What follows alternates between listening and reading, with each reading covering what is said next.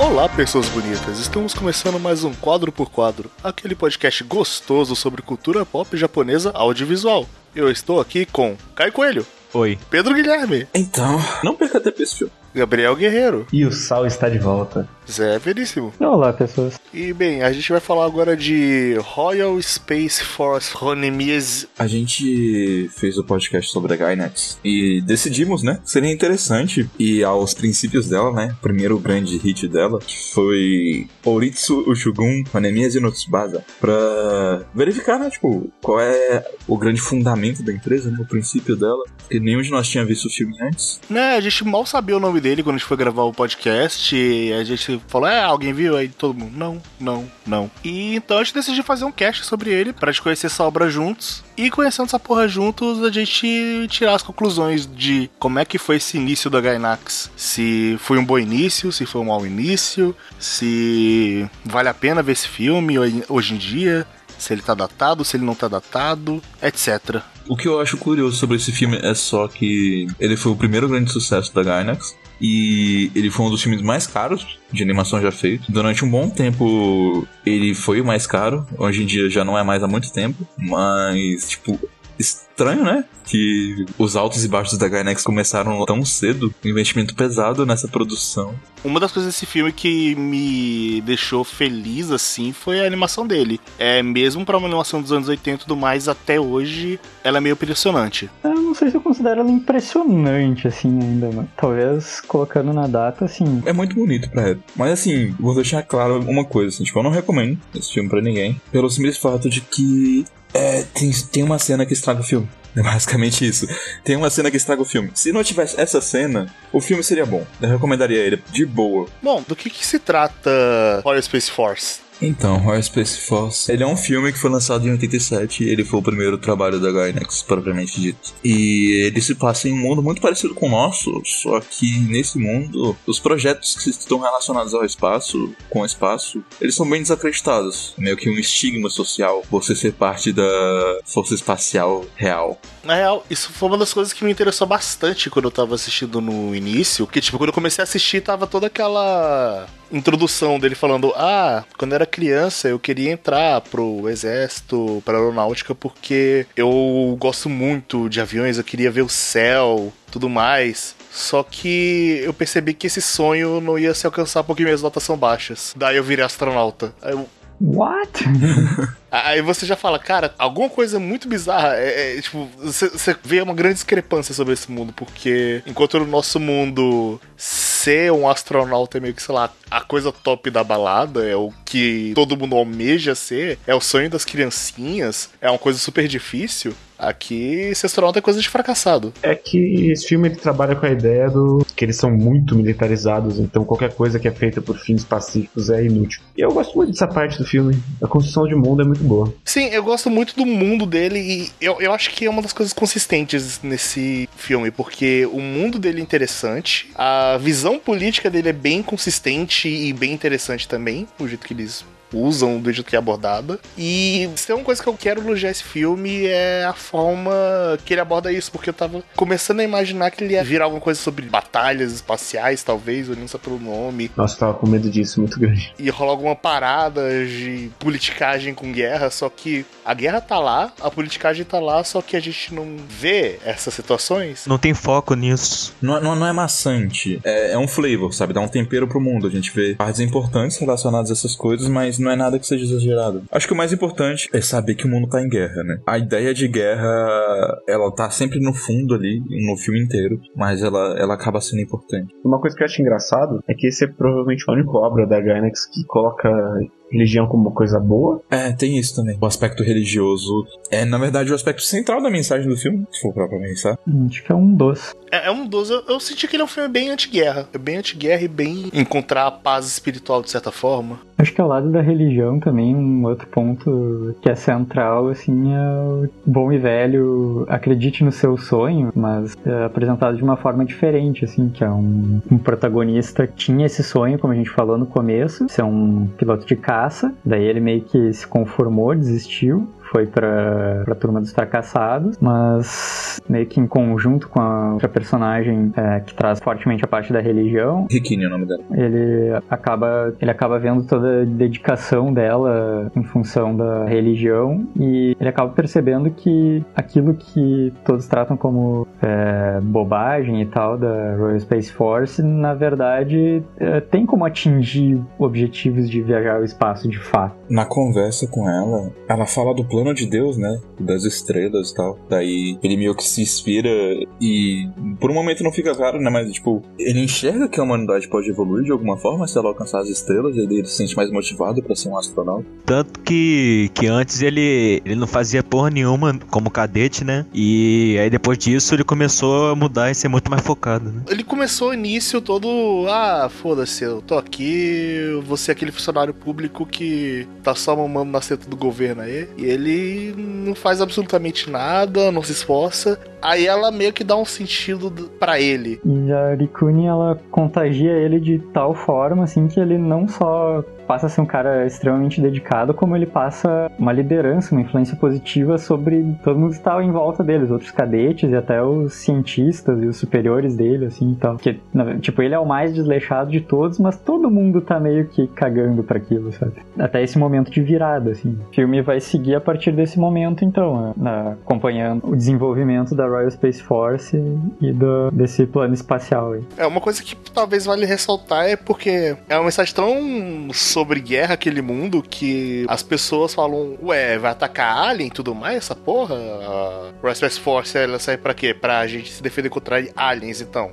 O, a impressão inicial que eu tive quando a Rikini apareceu é de que eles iam tratar a religiosidade de maneira fanática, sabe? E a minha impressão no final do filme foi: tratamos de religiosidade de maneira fanática, mas de uma forma positiva. Isso é meio contraditório, mas foi a sensação que eu tive, sabe? Que ela é tratada de forma positiva e tal, mas eu acho que ela é mais um aspecto de devoção que sobre religiosidade em si. Tipo, é mais sobre a, a devoção da Bikini. É, ele é bem mais sobre a parte dogmática dogmática, ela é bem mais sobre a parte, abre aspas, filosófica, fecha aspas, da religião, mais sobre um estilo de viver, mais sobre a forma de se enxergar o mundo do que a forma de, ah, Deus existe é concreto mesmo, gente. É isso aí. Isso, É, tipo, ele usa a religião pra abordar uma, uma ambiguidade moral, né? Um dilema moral. Peraí, eu preciso, eu preciso falar outra coisa aqui, da falar que a mixagem de som é meio esquisita nesse filme. Tem umas horas que a música entra muito mais alto do que deveria. Na verdade, eu achei toda a trilha sonora desse filme bem estranha. De verdade, eu achei ela não só o problema de mixagem, mas muitas vezes eu sentia uma estranheza na música que tava tocando. Eu tava sentindo que não tava exatamente combinando com aquilo. Eu tava. Eu me senti incomodado com a trilha sonora dele no geral. Tipo, a parte da, da trilha eu assumi como sendo da cultura dele ser diferente, mas eu não gostei dela. Eu não ouviria ela separado de jeito nenhum. Eu gostei da trilha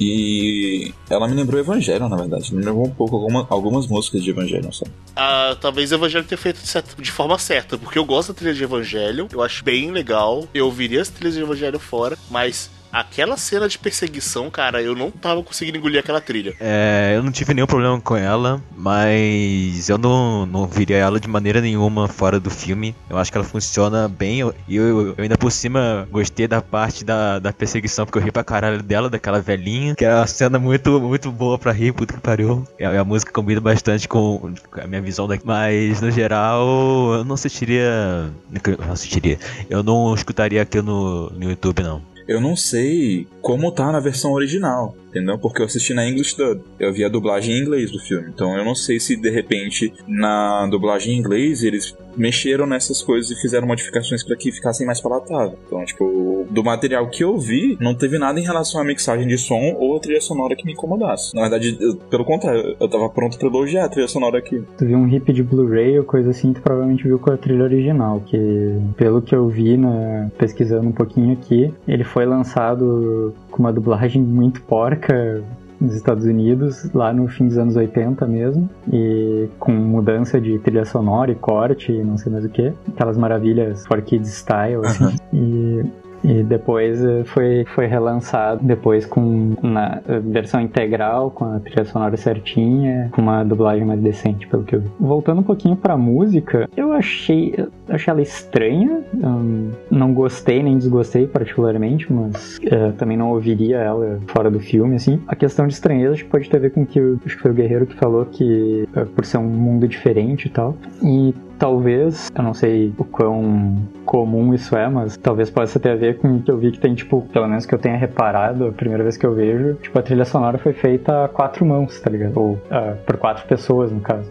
Mas assim, tipo, não, considerando o orçamento que o filme teve, não, não me surpreende que eles tenham tido quatro compositores, né? Mas talvez o que incomode vocês em relação à trilha sonora, apesar de que não foi exatamente o que vocês falaram, né? Vocês sentem que a trilha sonora tem uma unidade? Porque, que eu, eu, tinha falado antes que eu acho que ela condiz com alguns momentos do filme, mas não outros. Talvez seja uma questão de unidade, sabe? Porque a trilha sonora em si não, não passe uma, uma mesma. Ela não tem, tipo, uma mesma temática pelo fato de que ela foi composta por tantas pessoas diferentes, sabe? O maior problema problema que eu acho nessa trilha sonora é de fato de que eu acho que ela não combina. Tem momentos que eu achei bem de boa, mas como eu falei, os momentos foi bem de boa, a trilha sonora não se destacou, ela se camuflou ali, ela se camuflou e entrou junto com a cena, o que é bom, muitos casos, mas não destaca. E quando ela tava destacando para mim, ela tava destacando porque tava muito desconexo, saca? A cena da perseguição Looney Tunes eu tava tipo, cara, essa trilha tá me incomodando aqui. Ela não, não, não tá batendo exatamente com essa cena. Teve outras cenas que eu tava sentindo essa mesma coisa, tipo,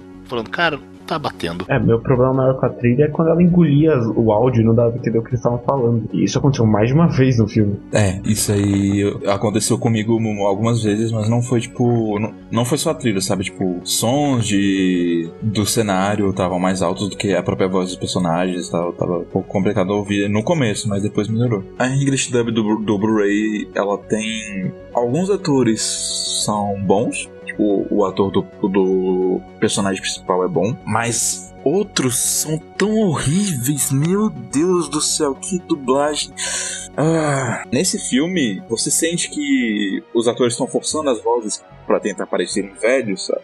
Tem muitas coisas boas com dublagem em inglês, sabe? O negócio é. Às vezes algumas deixam a desejar, porque, tipo, é difícil eles capturarem personagens tipo Moe, mas um filme como esse não teria motivos para não ter uma dublagem boa, exceto pelo fato de que ele foi feito numa época que a dublagem ainda não, não, não tinha um padrão de qualidade definido. Então, se eu fosse. É só falando, tipo, eu acho bem difícil alguém escutando isso parar pra baixar English Dub, né? Mas que seja a versão original. Mesmo. É, porque assim, normalmente, por via de regra, você pega as versões originais, mas se por acaso você não tiver outra opção sem English Dub, é talvez você possa ir lá. É, dá pra aproveitar, mas tem, tem, tem uns personagens que ficam muito deslocados em relação à dublagem. E aproveitando esse gancho, né? Os personagens, sabe? Tipo, a gente tem um personagem desenvolvido só. Os outros personagens têm carisma, mas eles não são desenvolvidos, sabe? É, os personagens são todos tiozões. E a Rikini, e a menina. É a menina e uma turma de tiozão, cara. Não tem ninguém ali que você fale, é, esse aqui não é tiozão, não. É todo mundo tiozão mesmo. O, o que eu achei engraçado é que os personagens são carismáticos, sabe? E eu esperava que ele fosse puxar um pouquinho mais esses personagens secundários, mas não. O foco da história é no Shiro. E eu não acho que seja ruim, sabe? Mas eu sinto que eles poderiam pelo menos ter explorado a Rikini melhor. Ah, não. A Rikini eu achei que ela foi muito mais plot device do que um personagem em si. E isso me deixou também bem incomodado. O que de tanta coisa? Sim, ela foi muito mal aproveitada, tipo. Ela e a Mana, que são, tipo, as duas únicas personagens femininas, elas são completamente mal utilizadas. Elas são mais uma motivação do herói e um plot device para as coisas continuarem andando. A gente teve três personagens femininas, tá? A terceira foi a que o, o Shiro e o, acho que o Ladad estavam andando da, na pracinha e apareceu para sair com o Ladad. Essa parte eu até relevo pelos anos 80. Se não tivesse aquilo, ia ficar tudo bem. Só não, não usa bem, tudo bem, anos 80. Mas tem um agravante, né? É, tem, tem um agravante terrível. Não, tipo, essa personagem por si só não, não, não seria nada, entendeu? Mas é só falta, tipo, tem uma terceira personagem feminina e a posição em que ela foi colocada só diz mais coisas ainda sobre o filme. Até porque, antes de, de dessa parte, tem toda uma, uma visualização da, da vida noturna da cidade e. né? É, bem, já entrando nesse mérito, o filme é machista pra caralho.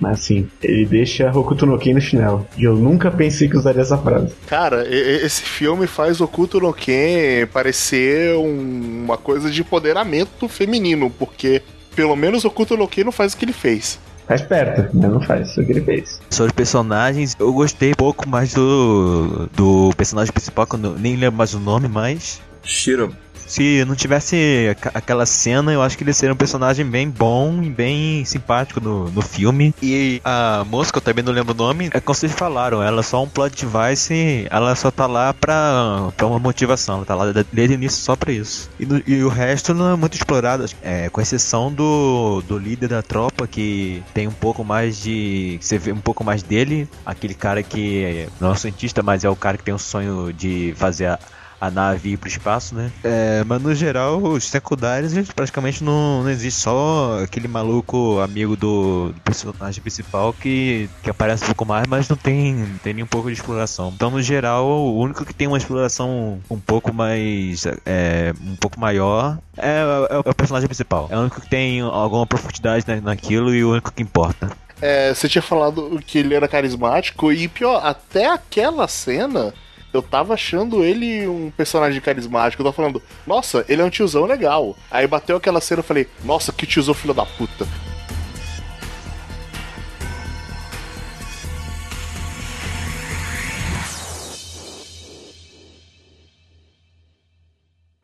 A gente chegou então oficialmente nos spoilers. Se você por acaso ainda tá querendo assistir esse filme, assiste e depois você assiste o resto. Não, assiste não, perde seu tempo não. Não, assiste, são duas horas só. Mas caso você não se importe, eu tenha perdido completamente o interesse no filme por causa do nosso sal e a gente toda hora falando do que estragou. Bom, cola aqui porque a gente vai falar da porra da cena que estragou o filme pra gente.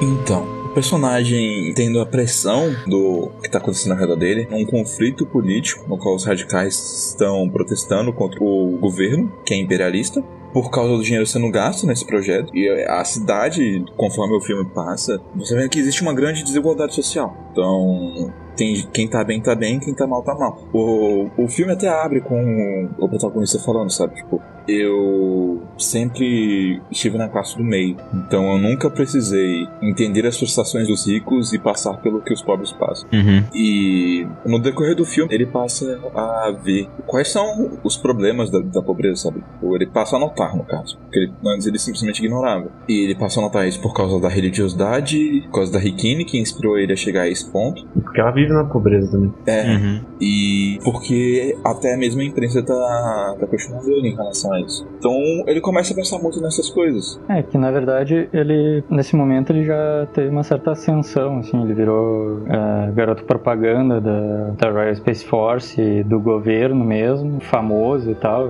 Ele já, já se tornou uma pessoa bem influente, tipo, ele já tinha sofrido a tentativa de assassinato, né, se não me engano. Ele vai pra casa da Rikini e. A gente não falou tanto da Rikini, mas o que acontece? Ela é uma garota religiosa, ela não tem pais. Vivos. É, ela não tem pais vivos. A gente não, não tem ideia mais ou menos da idade dela, porque eu acho que eles não chegam a mencionar no filme. Mas ela deve ter uns 20 e poucos anos. E ela tá cuidando de uma garotinha, também órfã. Não lembro se elas tinham algum parentesco ou não, mas a garota é órfã e a garota é um pouquinho traumatizada, porque os pais dela brigavam tal. E elas estão morando na casa da tia da, da Rikini. Acontece que o Shirovi vê a Rikini entregando panfletos na rua, conhece ela e decide encontrar ela novamente, sabe? Tipo, ele, ele tem uma noitada na rua, ele acorda com um panfleto marcado no rosto dele, ele lembra e ele vai visitar a garota na casa dela. Ele fala que tá lá sobre o panfleto, entra na casa dela e tem uma conversa super amigável com ela. Essa conversa, já mencionou antes, é a conversa sobre religião e estrelas o plano de Deus que incentiva, motiva, né, o Shiro a se tornar um astronauta, a ser uma pessoa mais empenhada, mais séria.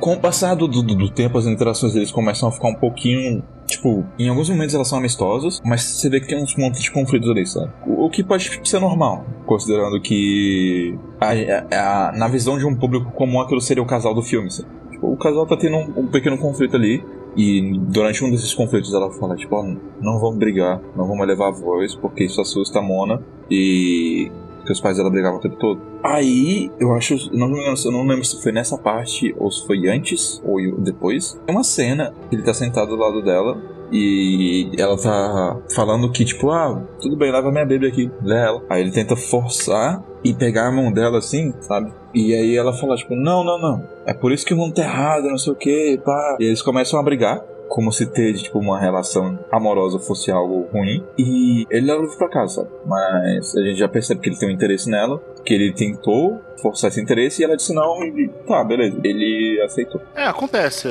E a vida segue. Sim, e para mim essa era, essa era a deixa perfeita pro filme simplesmente estabelecer, sabe, que ela não quer um relacionamento romântico com ele e ele poderia simplesmente entender e respeitar isso. Se o filme tivesse feito isso, ele seria bom, mas então, é não satisfeito com o fora que ele recebeu, não satisfeito com o fato de que ela não estava interessada num relacionamento amoroso, em um determinado. Eu não, me... eu não lembro se era um pouco depois, se era bem depois, se é logo depois, eu não lembro exatamente quando, mas é, algum tempo depois ele estava lá na casa dela, é, estava de noite, estava todo mundo dormindo e ela vai trocar de roupa.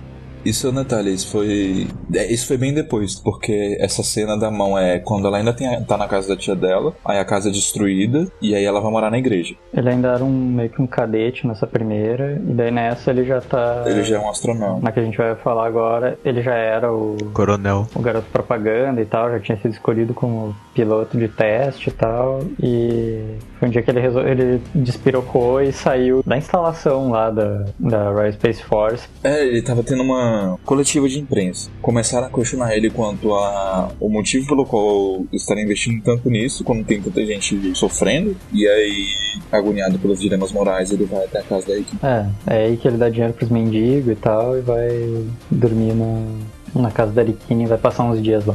É, vai lá, destressar tudo mais. Ela acolhe ele, porque é uma pessoa bondosa, etc.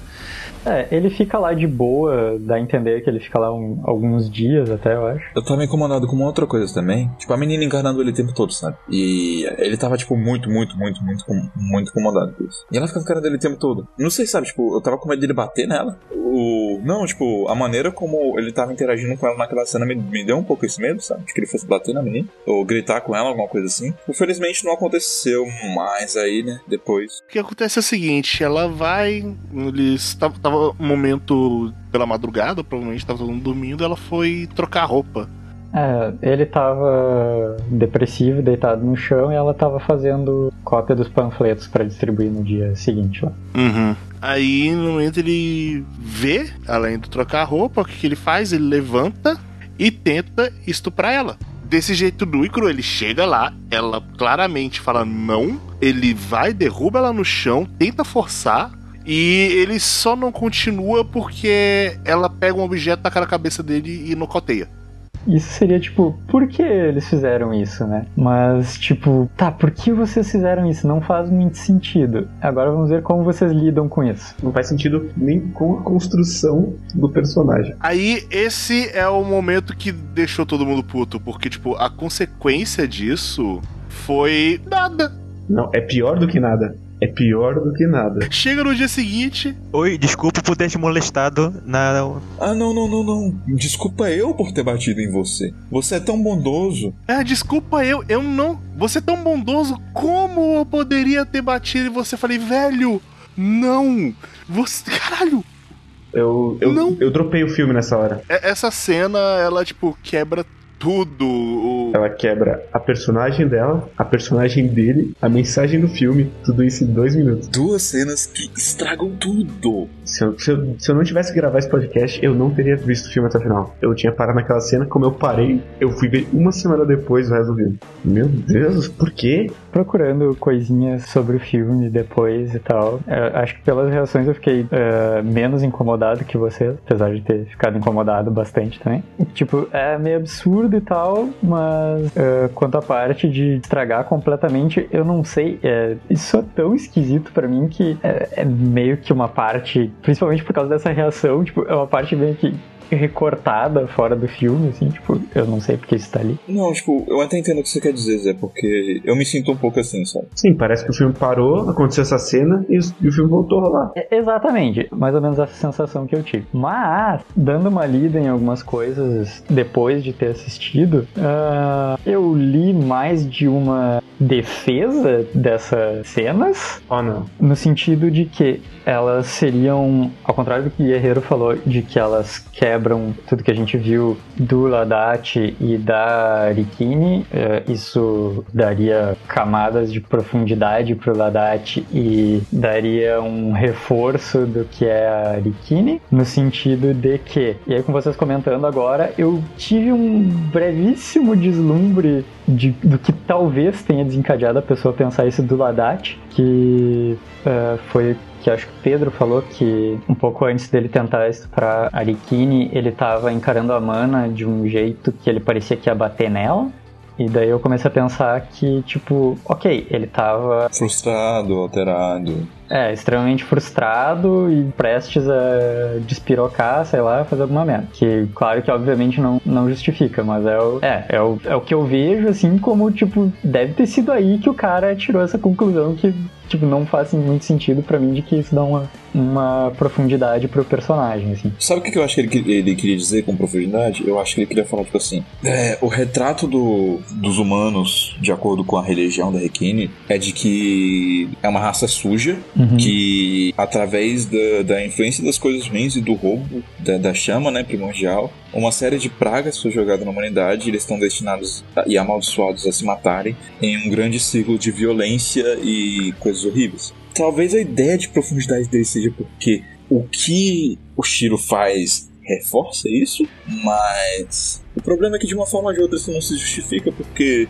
ele o filme ignora isso completamente, sabe? Tipo, depois dessa cena, Sim. o Shiro vira um herói. Ele vira, tipo, completamente bonzinho. E os questionamentos, tipo, ficam ao vento. É, então, acho que ele podia ter dado uma ênfase maior nessa parte do, do Ladat querer tá brabo com a, com a mana e tal, e fazer, tipo, ele ameaçar, ele chegar a ameaçar, bater, alguma coisa assim, sabe? Enfim, dava para fazer de forma diferente. Sim. Parte do reforço da personagem da Rikini era no sentido de que na cena seguinte, que eles desconsideram aquilo e falam que não, tá tudo bem, desculpa eu por ter te batido, uh, seria um, um, reforço da crença da religiosidade dela, de, de perdoar e de. enfim. Tem dois problemas. Falando das personagens da Mana e da Reikin. Você reparou que depois dessa cena, quando o Shiro encontra a Mana de novo, ela tá completamente de boa com ele, ela até ri por causa dele. Sim. Então, tipo, ela passou o filme inteiro encarando ele e não gostando dele por algum motivo. Primeiro ela tava desacostumada, depois ele gritou com a Rikin. Aí ela estranha a violência dele no, no momento que a casa tá destruída. Então, tipo, ela não, não tava gostando do cara. Ela obviamente não tava gostando dele. Tipo, você tá me dizendo que depois da, da cena que ele tá tentando soprar o que é a mãe adotiva dela, tipo, ela vai rir pra esse cara, como se fosse de boa, com o histórico dela. E a outra mudança é que, tipo, é a própria Rikini. Porque, tipo, a Rikini é uma pessoa bondosa por natureza. Ela é capaz de perdoar. Mas ela não é uma pessoa que não entra em conflitos com os outros, sabe? Ela vai entrar em conflito com o Shiro a partir do momento que ela viu que ela fez algo que vai contra a religião dela. Isso é completamente contra o que ela prega. Ela poderia perdoar o dele e falar, tipo, olha, eu espero que você melhore. Mas ela não ia, tipo, ignorar completamente e falar, não, desculpa, eu tava errada, você é bondoso. É, o, o problema dessa cena é que essa cena transformou o filme numa coisa extremamente misógina e sobre submissão, cara. Ele não só foi uma coisa que tratou estupro como uma leveza imbecil, como foi uma coisa que deu uma mensagem completamente misógina sobre submissão. Tipo, ele tava enaltecendo a personagem por ser tão bondosa que perdoou uma tentativa de estupro de forma leviana. Isso, isso não é legal. É, é uma mensagem tipo, cara, imagina a situação com qualquer personagem. Imagina a situação com qualquer pessoa na vida real. Um cara tenta estuprar a guria e a guria vai lá, se defende mas de alguma forma ela põe a culpa nela mesma. Ela fala: Não, não, desculpa, eu não devia ter te batido, eu não, eu não devia ter de me defendido de você, porque não faz sentido, cara. A reação deles nessa cena, ela me parece que ela seria adequada, talvez não perfeitamente adequada, mas muito mais próximo de adequada de ser uma reação para aquela primeira investida dele que ele pegou na mão dela e coisa assim, sabe? Tipo, se ele tentasse dar um beijo nela na bochecha ou coisa assim, e ela desse uma esquivada e no outro dia uh, tivesse essa cena, sabe? Faria, tipo, é esse nível de reação que eles tiveram pra uma coisa que foi, tipo, absurdamente mais uh, grave Sim, e sim. E tensa. pesada, sabe? O, o Zé tinha falado antes que ele sente que, tipo, esse momento do filme fica meio cortado pra ele, sabe? Que não condiz com na- nada do filme. É, ele é tão deslocado que, tipo assim, sim, ele afeta negativamente a minha experiência com o geral, mas ah, ele fica meio em paralelo, realmente, assim, é, é muito estranho. Eu, tipo, eu apreciei o filme antes dessa cena, e depois dessa cena eu tava frustrado, mas, tipo, eu consegui ver que ia ser bom. Que eu ia gostar se isso não tivesse acontecido. E que a mensagem é boa. O problema é que, tipo, a mensagem mesmo. foi quebrada e essa cena completamente deslocada estraga o filme. Estraga nesse sentido. Porque, tipo, por mais que o material seja bom, a mensagem que essa cena específica passa é tão ruim que, tipo, eu não quero que ninguém veja isso, cara. Eu não quero que ninguém adoce isso de, algum, de qualquer forma. Cara, é, é tão bizarro, tão desconexo que um filme que fala, gente, não vamos fazer guerra, a humanidade precisa evoluir, é o mesmo filme que fala a mensagem. É melhor a guria ser estuprada do que se defender de um cara legal, entre aspas. É, como o Pedro falou, tipo, a parte dela perdoar talvez fizesse sentido em relação ao personagem dela, mas Não dessa a forma. forma como eles fizeram isso de ser extremamente de boinha e Ela poderia ter perdoado de várias formas. mas tipo não na manhã seguinte estarem extremamente boinha e sorrindo e desculpa eu por ter te batido e coisa assim. Eu acho que essa cena ela é muito ruim em todos os aspectos dela, mas eu acho que ela ficaria bem melhor se tivesse passado alguns dias, eles tivessem pelo menos alguns conflitos antes e ele tentasse é, pedir perdão pra ela várias vezes, alguma coisa assim. Não sei se recusado no, no começo, mas ela tivesse uma reação, né? Não estivesse pedindo desculpa pra ele diretamente. Se, se por exemplo, ela tivesse uma reação contrária a isso, quando ele pedisse desculpa, mas passado dos dias é, ela fosse pensando, sei lá, em perdoar ele, aí tudo bem, mas algo como ela já pedir desculpa no outro dia. é, Não, ela, ela pedir desculpa já é uma coisa horrorosa. E ela e já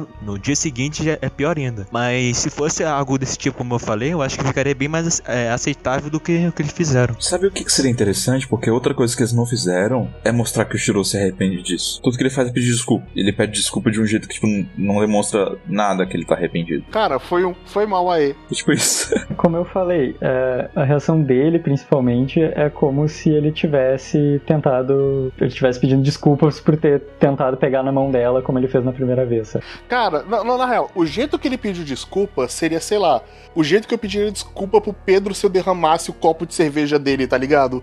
É tipo isso. Na verdade, na verdade, você demonstraria mais arrependimento, certeza. Depende se é open bar, então. Depende de quanto custou essa bebida. Sabe como eu acho que eles poderiam ter consertado isso? E ter deixado essa cena lá? Cortado essa cena? Não, também. Fora, esse- fora esse caso. Tendo que deixar essa cena, como consertar isso? Mostrar a Rikini brigando com ele e falando: o que você fez aqui tá errado, tá? Eu te perdoo, mas eu não quero ver você agora, sai da minha frente. E aí mostrar o distanciamento dos dois. A gente vê com o passar do tempo que o Shiro tá arrependido e quando ele volta pra se despedir dela no final, ele não consegue falar com ela. E aí só depois quando ele vai embora, a Requiem talvez sente que pode perdoar ele, mas ele já tá fora do alcance demais. E tipo, no espaço, com um resquício de solidão e tristeza pela, e arrependimento pelo que ele fez, ele finalmente entende a mensagem e pode passar a porra da mensagem pra frente, sabe? Continua sendo é de mau gosto pra caralho. Ai, velho. Não, é de mau gosto, cara. É tipo, estupro é um tema muito sensível. É, é- é um tema muito sensível que quando você vai usar ele numa história, seja citação, seja tentativa, seja acontecendo de fato, você tem que ter uma certa acessibilidade. Porque é, é uma coisa pesada e isso mexe com muita gente de muitas maneiras. E então você tem que sim ter uma acessibilidade ao usar ela. Tem, por exemplo, o mangá Innocent, ele usa uma cena de estupro só que ele usa com uma sensibilidade muito grande e ela é usada para criticar o ato. Sim, tipo, tem a cena de estupro em Cara no Kyokai também, que, tipo, de forma nenhuma glorifica o que tá acontecendo, sabe? Tipo, ela é mostrada em detalhes, mas, tipo, você sente repúdio, você sente nojo. Ela não é ignorada, sabe? Ela mostra toda a consequência daquilo que aconteceu. E o filme traz isso como tema de uma maneira que é válida pra discussão. A própria Gainax usa estupro de novo depois. É, tipo, ela já tocou em coisas parecidas, sabe? Tipo, Temas desse naipe, eles têm que ser tratados como algo realmente pesado, algo que tem um grande peso e com um repúdio. Não como alguma coisa glorificada. E você vê numa história como essa como uma coisa que é, tipo, facilmente resolvida, uma coisa de que você pode falar, ah, peço perdão pelo vacilo aí, segue em frente, tipo, não, cara. A cena do estupro não foi de total mau tom, assim. Ela tinha um clima meio depressivo e tal, e tinha aquela questão do, do estado de espírito do Ladat e tal. Só que, tipo, a cena seguinte, ela teria o potencial de dar pra cena em si a conotação certa, pra uh, deixar ela meia boca, ou pra cagar tudo, né? E claramente. Cagou tudo e ainda deu um pisão no cocô e bateu na cara da mãe com a, a bota. É, tipo, o ato em si, o ato em si não é glorificado no filme. Tipo, ele, ele é tratado de maneira negativa. A questão é que ele não desenvolve bem o tema e, ao mesmo tempo, você perde completamente o desenvolvimento narrativo da história. O filme tratou isso, o estupro como errado, mas ele tratou ele errado, tipo. Ah, é tão errado quanto xingar um amiguinho de bobão por nada. Tá ligado? Ele, ele, ele tratou com uma coisa muito leviana e que é facilmente resolvida, e tipo, quando não é. É isso que estraga o filme. Cara, o filme ia ser bom. Ah, que saco. Complicado também de se colocar no lugar de um japonês de 30 anos atrás, mas enfim. A questão do tempo, eu acho que a gente pode atenuar e é, relevar, por exemplo, a questão que a gente falou lá no começo, a questão da representatividade, que é outra coisa que é muito menos grave, assim. A questão de ter só três personagens femininas e tal, tipo, uma irrelevante, uma que é plot device e outra que é. Não tem fala. É, não tem fala. Tipo, é, isso é uma coisa bem ruim aos nossos olhos hoje. Talvez fosse muito menos naquela época, embora já existissem, mesmo no, no anime do Japão daquela época, já existiam coisas valorizando mais isso. Tipo, sei lá, pouco tempo atrás eu tava, terminei de assistir recentemente Yawara e tal, que é um anime de com protagonista feminina e tal, com empoderamento. Tinha Rosa de Versalhes também. Sim, é, hum, Rosa de Versalhes é mais antigo ainda, acho que é década de 70. Tá?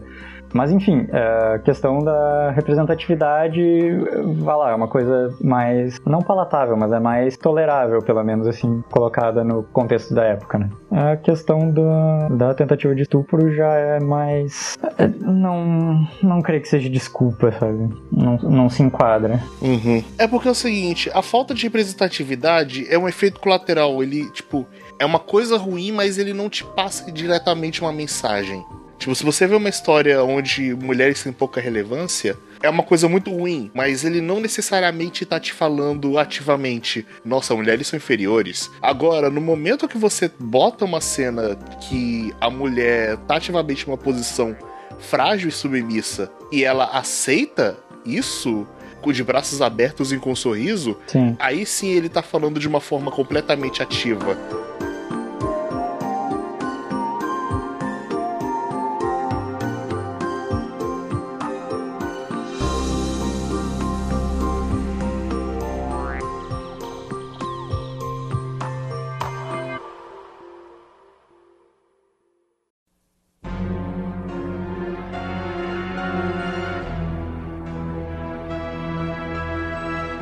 Mas enfim, tirando isso da frente, o governo oposto ao império ao qual o protagonista mora, O outro país que tá em guerra com eles. é do outro país que tem guerra, mas eles descobrem que o projeto tá tomando muita força, né? E eles decidem Que eles de fato vão lançar um foguete pro espaço.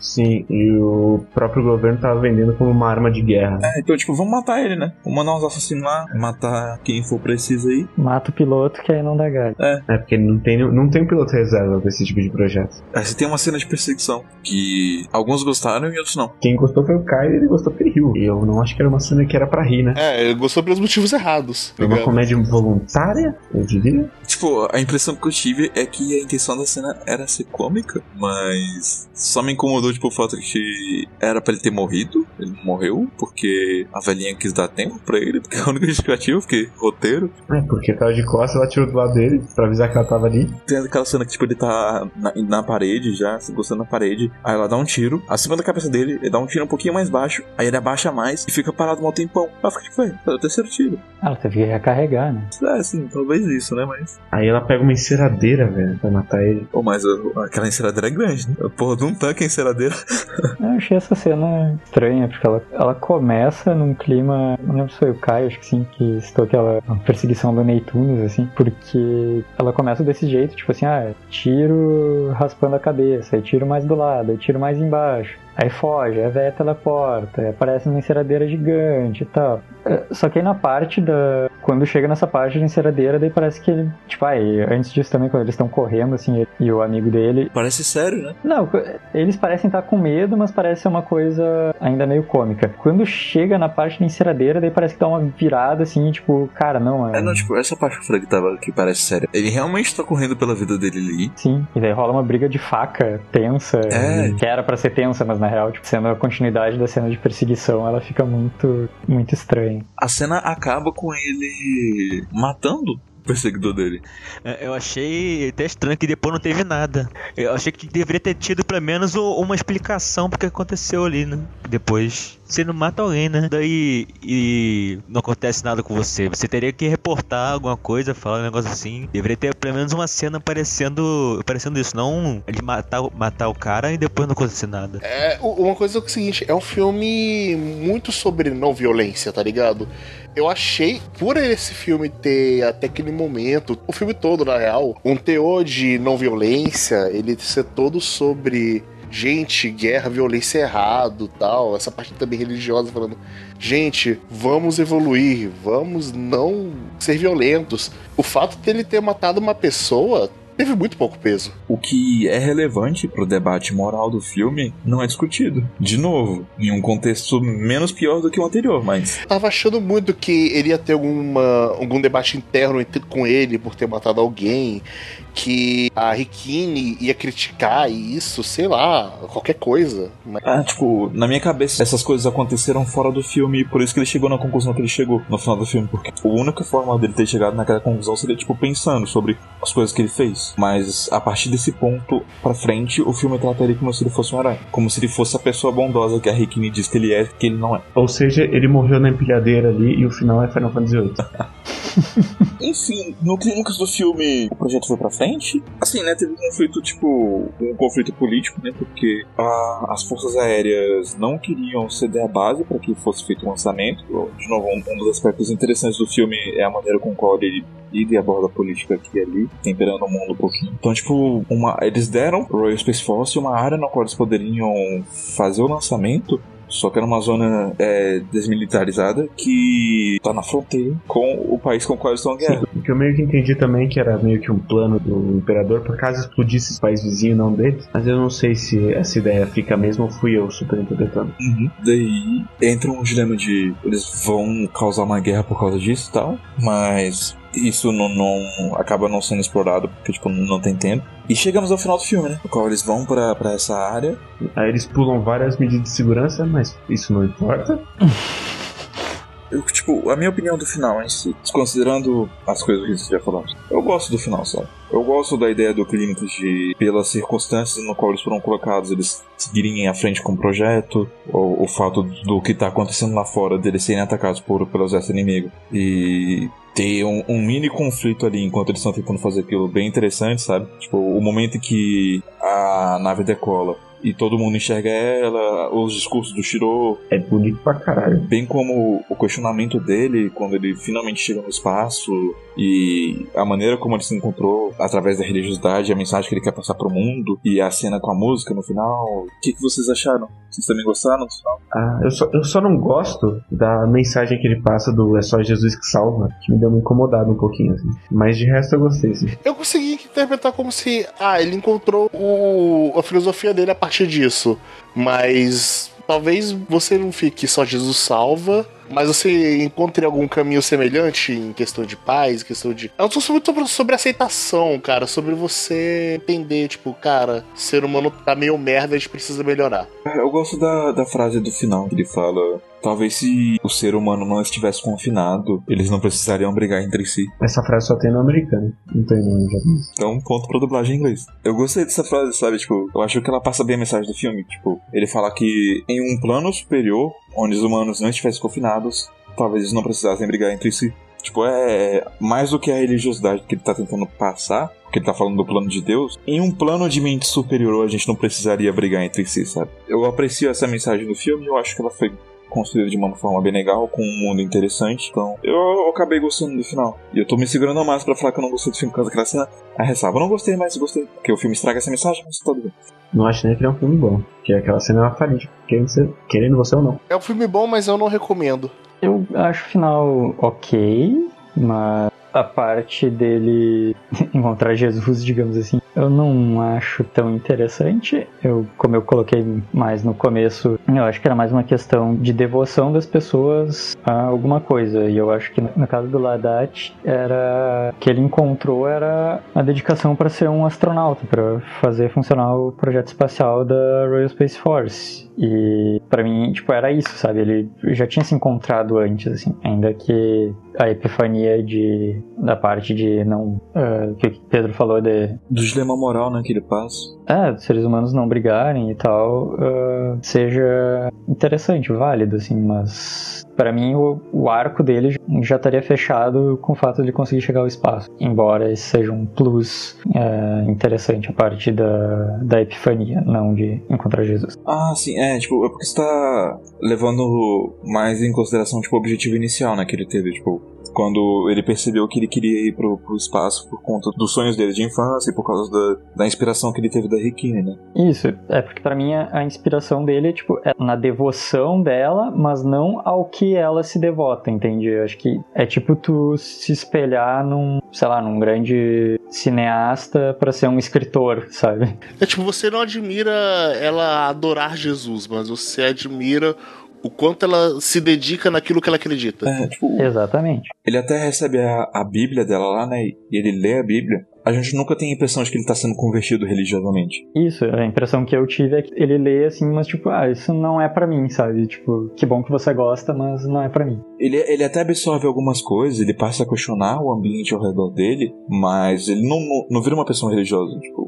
acho que o único momento no filme que ele reza é na última cena, né? Então você percebe que essa conversão dele pra uma pessoa religiosa foi tipo, completamente abrupta, mas tipo, o que eu gosto da mensagem do final, mais desse lado de humanitário da mensagem do final do que tipo a conquista dele, porque a parte que eu mais gostei do filme sim, é quando eles começam a estabelecer o dilema moral de por que que tá sendo investido algo nesse projeto e ele começa a questionar tipo, se aquilo realmente é certo ou não, tem um pouco de dúvida quanto àquilo. Tipo, no final, quando ele vai pro espaço, eu sinto que ele conseguiu encontrar uma resposta pelo motivo pelo qual quer fazer aquilo, por que, que vale a pena fazer aquilo, mesmo diante dos dilemas morais pelo qual ele passou, e ele alcançou um ponto de iluminação, por assim dizer, no qual ele enxerga o mundo de uma maneira mais sóbria, e ele gostaria que o- as outras pessoas tivessem essa mesma noção de paz e respeito uns pelos outros. É, então, final é qualquer coisa, né?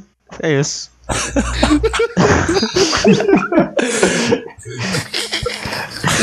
Caralho, velho. É, então, o final, pra, pra mim, ele, ele só encerra de uma maneira muito, acho que muito fraca do, do jeito que eu tô trabalhando durante o filme, porque acho que a, a mensagem final ela- fica muito enfraquecida por causa desses dois momentos que a gente acabou falando no, no cast, que é o momento da violência que acontece lá e o momento, claro, da, da tentativa do, do estupro que acontece também no outro momento. Então, pra mim, aquilo fica de qualquer jeito no final.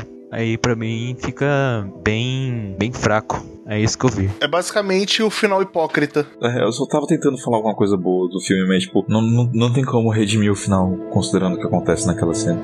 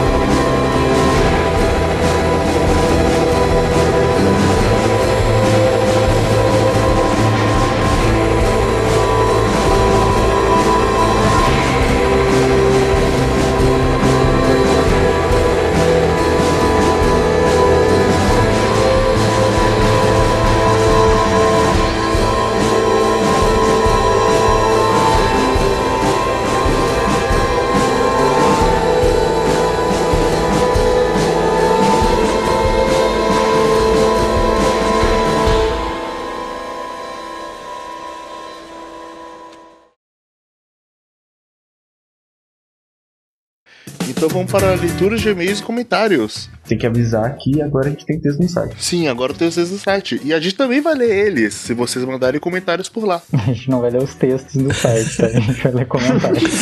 Sim, a gente vai ler os comentários dos textos, mas, tipo, acho que vale ressaltar aqui que os textos são. Cada um de nós já fez um texto, né? Alguns mais de um. Menos o Vitor. É, cada um explorou um tema que achou interessante e tal. Então, é, é bem legal, sabe? Vale, vale a pena a leitura. Seja por indicações, seja por questionamentos, ou por debater é, coisas de mercado. Sobre o, o Entre Quadros também, a, a gente vai fazer sempre que der na telha, eu acho, né? Se for preciso. E-mails, gente. Vamos ver o, o comentário da Lívia sobre Yuri on Ice. Eu curti um comentário dela que eu acho que é legal comentar. Não sobre o Indian Ice, que a gente falou bastante. Mas sobre a sugestão da gente ver Tiger Bunny, que é um anime que ele fala muito sobre o que a gente tinha falado na leitura de e-mails e comentários passado, sobre o marketing e tudo mais. Eu lembro de ter falado sobre Tiger Bunny mas eu não sei se foi cortado ou se foi lombra da minha cabeça. Acontece. Não, mas então, é... de fato o Tiger Bunny é bem legal.